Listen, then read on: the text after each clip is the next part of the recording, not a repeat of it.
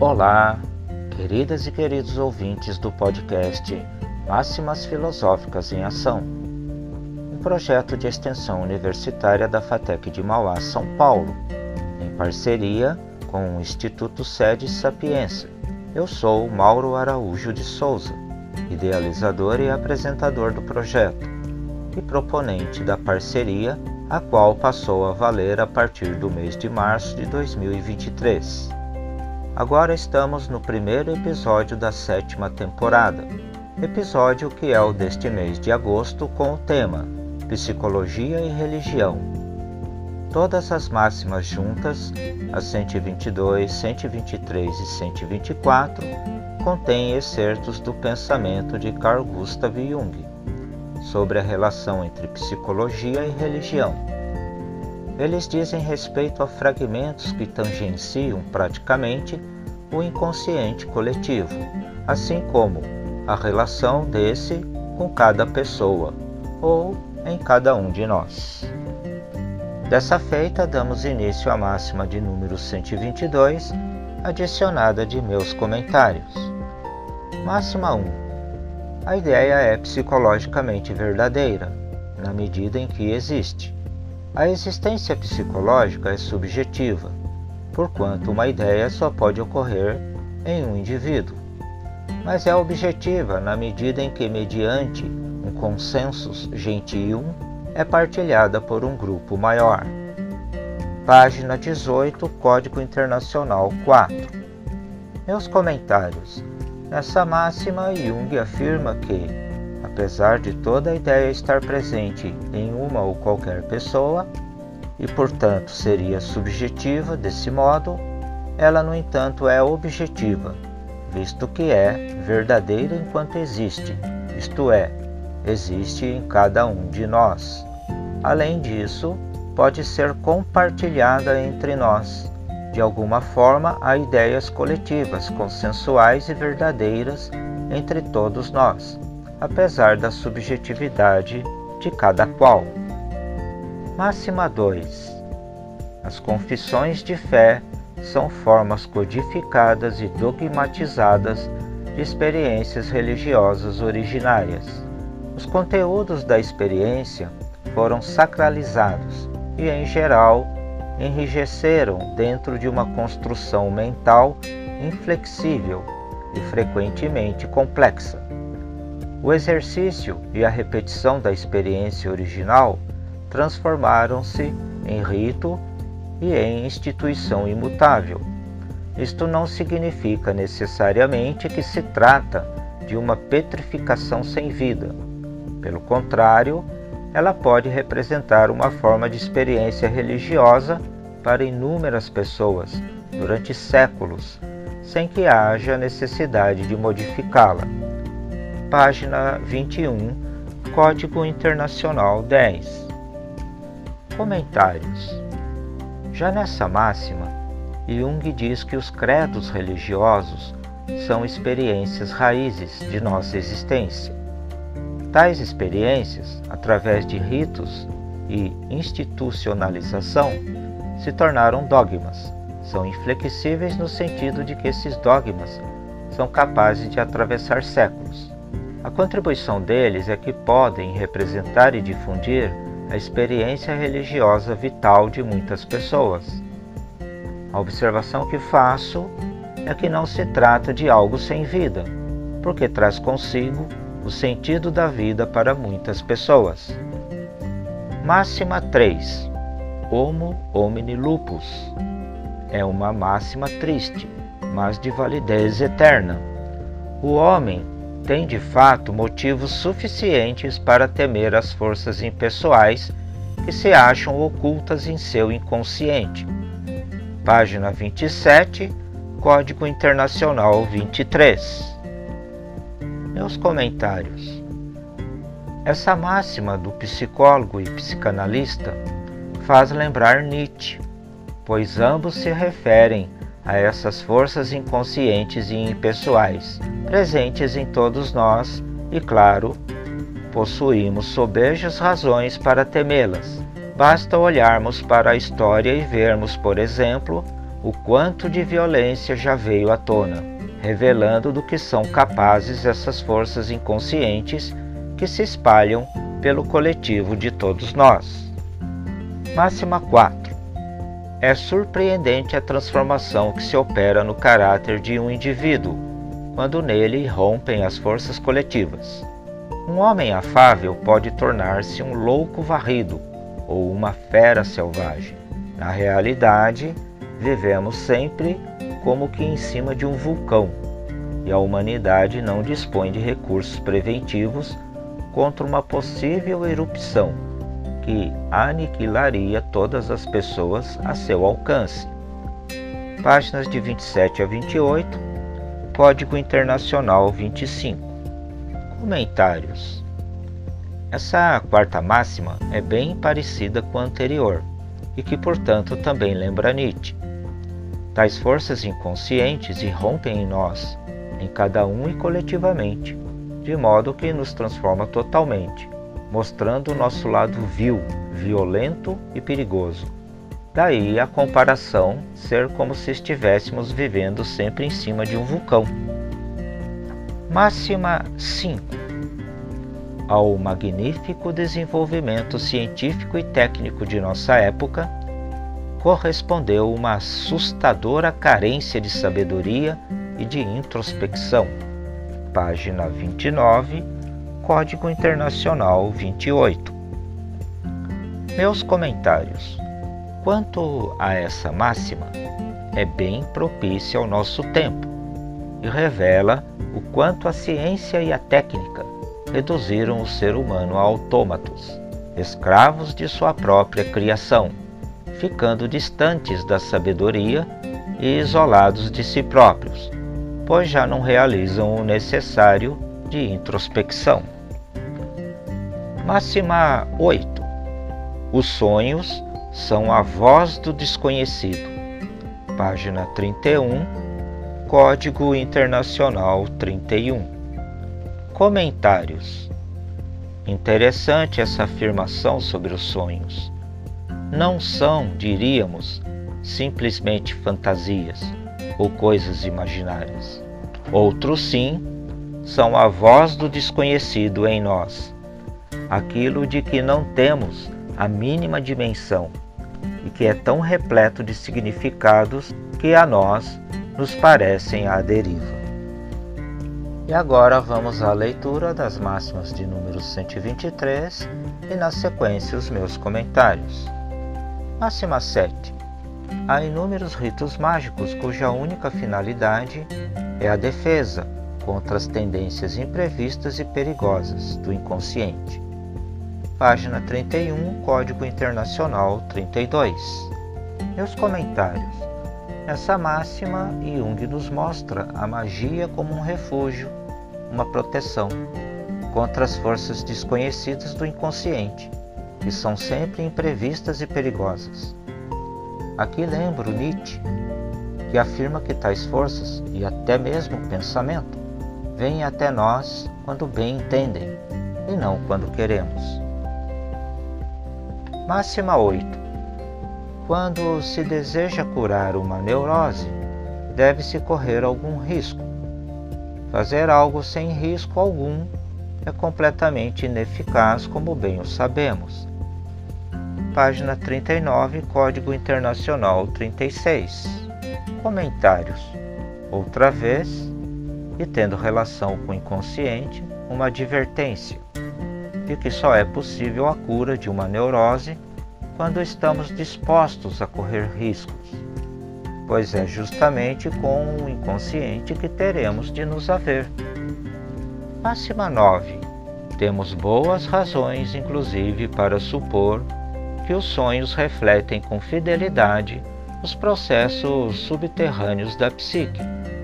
E se conseguirmos penetrar no rizoma, teremos alcançado literalmente a raiz da enfermidade. Página 39, Código Internacional 37. Comentários. Essa máxima, ainda tratando de cura e enfermidade, o pensador nos remete à eficácia do sonho, já que se conseguirmos adentrar as suas entranhas, ao seu enredamento, poderemos chegar à causa raiz de uma enfermidade, por exemplo, psíquica, e certamente não somente ela. Máxima 10.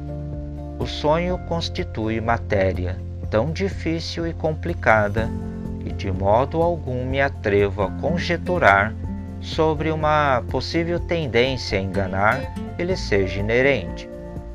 O sonho é um fenômeno natural e não há nenhuma razão evidente para considerá-lo um engenhoso estratagema destinado a enganar-nos. Ele sugere quando a consciência e a vontade se acham debilitadas. Parece um produto natural que se pode encontrar também em pessoas não neuróticas. Página 43, Código Internacional 41. Meus comentários. Interessante nessa máxima em que Jung afirma que o sonho não engana. Como um acontecimento natural, o sonho é repleto de significados e não se trata de um fenômeno que visa nos enganar. Ele é revelador, mas desde que consigamos desobstruir suas veredas. O sonho revela coisas que a consciência e vontade humanas não dão conta.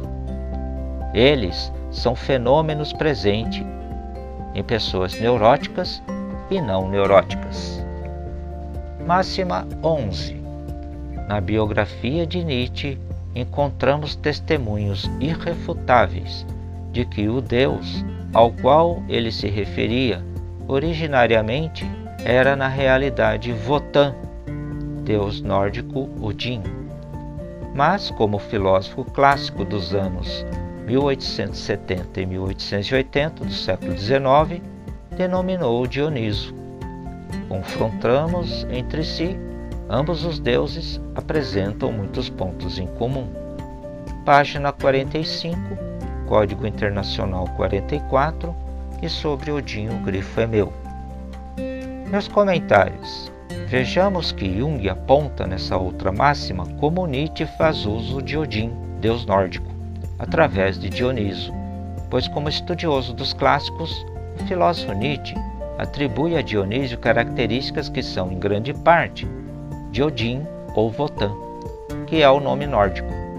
Em outros estudos, eu mesmo pude detectar de fato o quanto Dionísio era um deus estrangeiro, do qual os gregos se apropriaram. Basta ler o livro Dioniso, Mito e Culto, de Walter Otto. Fica a dica. Máxima 12.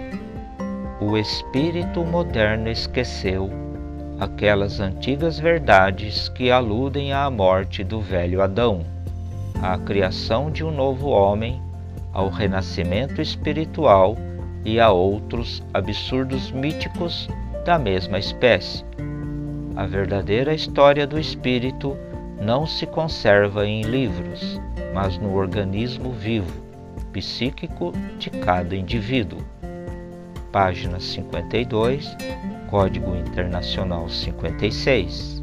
Observação isso é contra o intelectualismo. Meus comentários. Nos mitos de cada cultura, e a começar pelo Adão do Antigo Testamento, é possível ver o quanto esse velho Adão dá passagem ao novo homem, toda uma transformação que é a própria história do espírito humano, o qual não se encerra em livros, mas no próprio organismo vivo de cada ser humano através da nossa psique. Por fim, vamos à máxima de número 124, como continuação das máximas junguianas e dos meus respectivos comentários. Máxima 13. O símbolo do fogo, com o significado de vida, se enquadra muito bem com a natureza do sonho que realça ser a plenitude da vida, a única legítima da religião. Página 54, Código Internacional 60. Meus comentários. Atenção nessa máxima. Jung utiliza o símbolo do fogo como símbolo da vida e remete ao sonho essa mesma intensidade. Isto é, o sonho é capaz de nos mostrar a plenitude da vida ou a vida em todo o seu esplendor. E certamente, para além da nossa pequena razão, e essa plenitude como a única digna de uma verdadeira religião. Máxima 14. Devo admitir que o inconsciente revela, às vezes, uma inteligência e intencionalidade superiores à compreensão consciente de que somos capazes no momento. Página 56, Código Internacional 64. Comentários. Psicólogo e psicanalista Jung, nessa máxima, confessa o quão o inconsciente se mostra como uma inteligência e intencionalidade onde nossa consciência não chega, pelo menos até o momento. Máxima 15. Com frequência tenho me defrontado com a objeção de que as ideias apregoadas pela voz nada mais são do que os próprios pensamentos do indivíduo. Talvez o seja. Existe uma única condição pela qual seria lícito dizer que a voz é nossa, se achássemos que a personalidade consciente constitui uma parte de um todo, como um círculo menor contido em outro maior. A personalidade humana é constituída de duas partes. A primeira é a consciência e tudo o que ela abrange. A segunda é o interior de amplidão indeterminada da psique inconsciente. Páginas 56 a 57, Código Internacional de 64 a 66. Comentários. Nessa outra máxima, Jung aceita que a voz pode ser a expressão da nossa subjetividade, porém, desde que seja apenas uma pequena parte dentro de uma outra grande parte totalmente inconsciente em nós. Novamente, aqui faço lembrar Nietzsche, que nos diz em seu livro Assim Falava Zaratustra, o quanto a consciência ou nossa pequena razão, como ele assim denominava, é apenas um brinquedinho nas mãos da grande razão, o corpo, e vale dizer o inconsciente. O corpo todo pensa para Nietzsche, assim também o inconsciente. Ora, o biológico é que é a base. Está entrelaçado com a dualidade da psique em sua pequena parte consciente e em sua grande parte inconsciente. Máxima 16. Uma teoria científica é forçosa exclusivamente racional, ao passo que o dogma religioso exprime, por meio de sua imagem, uma totalidade irracional. O dogma constitui uma expressão da alma, muito mais completa do que uma teoria científica, pois esta última só é formulada pela consciência. Página 63 a 64, Código Internacional de 81 a 82 e o grifo é meu. Meus comentários. É bastante interessante essa máxima que afirma a limitação da ciência perante a religião, pois a ciência tem sua base somente na consciência, na razão, ou se quisermos citar Nietzsche, na pequena razão. Já a religião vai além tem muito do que é a maior parte da psique, segundo Jung. Tem muito do inconsciente. Máxima 17 do mesmo modo que os sonhos são constituídos de um material preponderantemente coletivo, assim também na mitologia e no folclore dos diversos povos, certos temas se repetem de forma quase idêntica. A estes dei o nome de arquétipos, designação com a qual indico certas formas e imagens de natureza coletiva. que surgem por toda parte como elementos constitutivos dos mitos e, ao mesmo tempo, como produtos autóctones individuais de origem inconsciente. Os temas arquetípicos provêm, provavelmente, daquelas criações do espírito humano transmitidas não só por tradição e migração, como também por herança. Página 68, Código Internacional 88. Meus comentários. Nessa última máxima, Jung afirma o quão o inconsciente coletivo está presente nas mais diferentes culturas, já que elas apresentam muitas semelhanças detectáveis em seus mitos e folclores. A isso, Jung denominou de arquétipo, que são formas e imagens de natureza coletiva, pois o ser humano, em sua humanidade, carrega semelhanças nos diferentes grupos humanos, porque através da migração da tradição e herança cultural revelam os arquétipos presentes no inconsciente coletivo de cada grupo humano, e assim sendo, de cada um de nós. Queridas e queridos ouvintes que participam aqui das reflexões suscitadas pelas máximas filosóficas expressas através deste projeto de extensão em filosofia da FATEC de Mauá, São Paulo, o Máximas Filosóficas em Ação, em parceria com o Instituto Sede Sapiência, São Paulo. Espero que tenham gostado e que apreciem esta iniciativa, pois ela visa, de certo modo, popularizar a linguagem filosófica, torná-la acessível pois filosofia é essencial para a vida, ainda que muitos achem que refletir sobre a condição humana é perda de tempo. Filosofar é preciso, ainda mais nessas condições.